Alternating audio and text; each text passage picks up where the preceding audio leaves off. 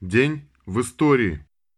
28 сентября 1864 года в Лондоне Карлом Марксом и Фридрихом Энгельсом было основано Международное товарищество трудящихся, Первый интернационал, первая массовая международная организация рабочего класса.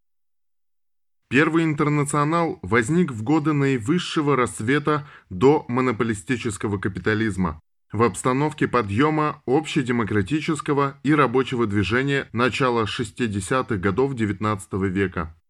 Он явился логичным продолжением распущенного в 1852 году Союза коммунистов, который стал, в отличие от Союза справедливых, организация немецких политэмигрантов, интернациональным по составу.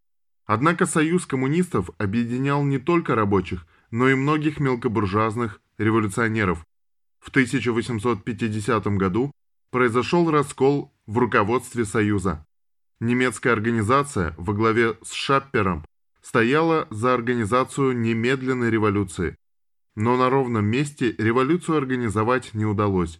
Это вызвало раскол в ЦК Союза и привело к тому, что на ячейки Союза обрушились репрессии. Поэтому в 1852 году Маркс объявил об официальном распуске Союза. Рабочее движение, между тем, на протяжении пяти лет оправилось от поражений 47-48 годов, и мировой экономический кризис 1857 года, резко ухудшивший положение пролетариата и крестьянства, послужил началом нового подъема международного рабочего движения. Развитие рабочего и общедемократического движения поставило вопрос о международной координации движения. 10 ноября 1863 года английские рабочие направили французским рабочим обращение с призывом к международному объединению. Для дела рабочих, говорилось в обращении, крайне необходимо братство народов, поэтому наш лозунг «Братство». Свяжемся тесно со всеми людьми, которые нуждаются в мире и свободе, промышленном развитии и в человеческом счастье на земле. Французские рабочие в своем ответе изъявили полную готовность к объединению. 28 сентября 1864 года в Лондоне в Сант-Мертис-Холле был созван интернациональный митинг, чтобы заслушать ответ французских рабочих. На этом собрании присутствовали представители пролетариата Англии, Франции, Германии, Италии, Польши, Ирландии. Маркс был избран в состав президиума собрания в качестве представителя немецких рабочих. Митинг принял решение о создании Международного товарищества рабочих. Интернационал был призван объединить рабочее движение разных стран.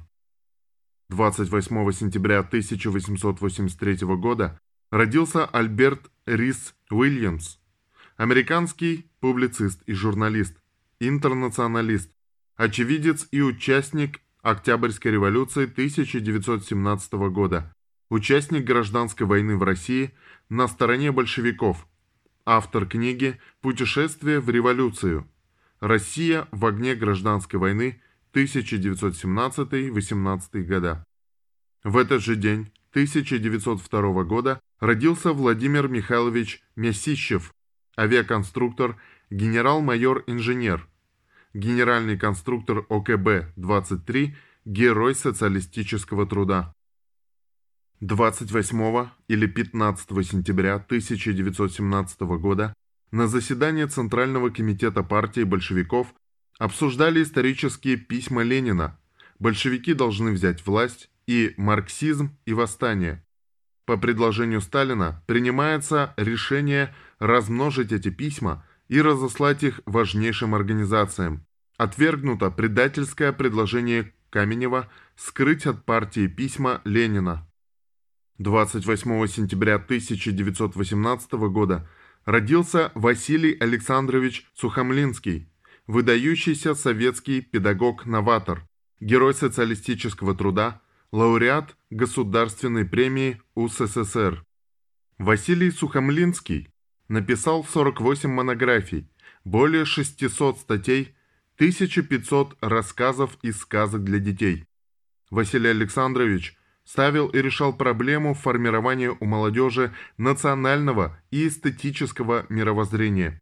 В духе украинских культурно-исторических традиций учитель констатировал, что мудрость является важнейшей приметой человека. В его трудах часто находим выражение «мудрая человеческая любовь», «мудрость жить», «достоинство – это мудрость держать себя в руках». Педагог целенаправленно формировал у каждого воспитанника умение быть маленьким философом, осмысливать мир через красоту природы. Для Сухомлинского формирование эстетического чувства ребенка, его эмоциональной культуры – основная задача гуманистического воспитания, а восприятие и осмысление прекрасного – основа эстетической культуры, без которой чувства остаются глухими ко всему высокому и благородному. Он писал, что было главным в моей жизни, не раздумывая, отвечаю – любовь к детям. 28 сентября 1942 года Государственный комитет обороны СССР выпустил распоряжение об организации работ по урану.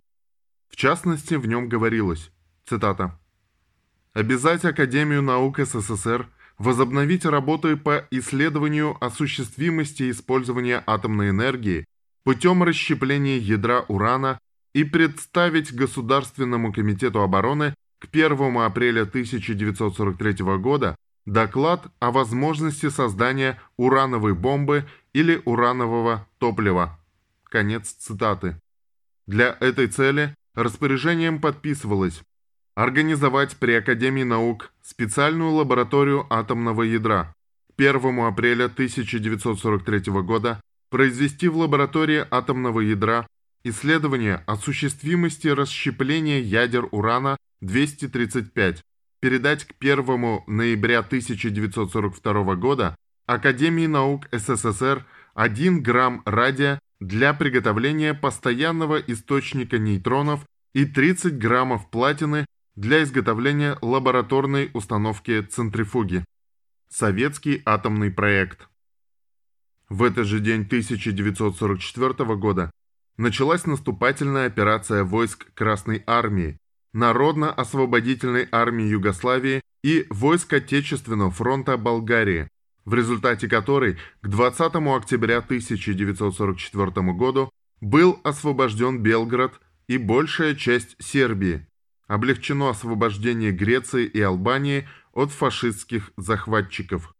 В этот же день 1971 года в Советском Союзе была запущена автоматическая межпланетная станция Луна-19, измерившая магнитное поле Луны и передавшая на Землю фотографии лунной поверхности. 1991. День, когда погасили Октябрьскую звездочку. 28 сентября 1991 года вслед за запретом КПСС в августе и распуском комсомола днем ранее была распущена и Октябрьская организация СССР. Октябрята – это была первая ступенька политического просвещения в СССР, которая с 20-х годов уже давала детям некоторую самостоятельность и независимость от патриархальных и отсталых нравов, зачастую царивших у них дома в семье. Октябрятами становились дети 7-9 лет, еще до вступления в пионеры.